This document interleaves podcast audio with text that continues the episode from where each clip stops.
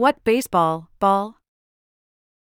A baseball is a ball used in the sport of the same name, baseball. It is between 9 inches, 22.9 centimeters, and 9 and a quarter inches, 23.5 centimeters, in circumference, around. The ball weighs 8 ounces. Different size balls may be used in children's leagues. The balls can be made in many different, but similar ways. The center of most balls is cork, rubber, or a mixture of the two. It is sometimes layered. Yarn and twine and sometimes wool are wrapped around the center core. A leather cover is put on, in two pieces, and stitched together using 108 stitches of waxed red cotton thread.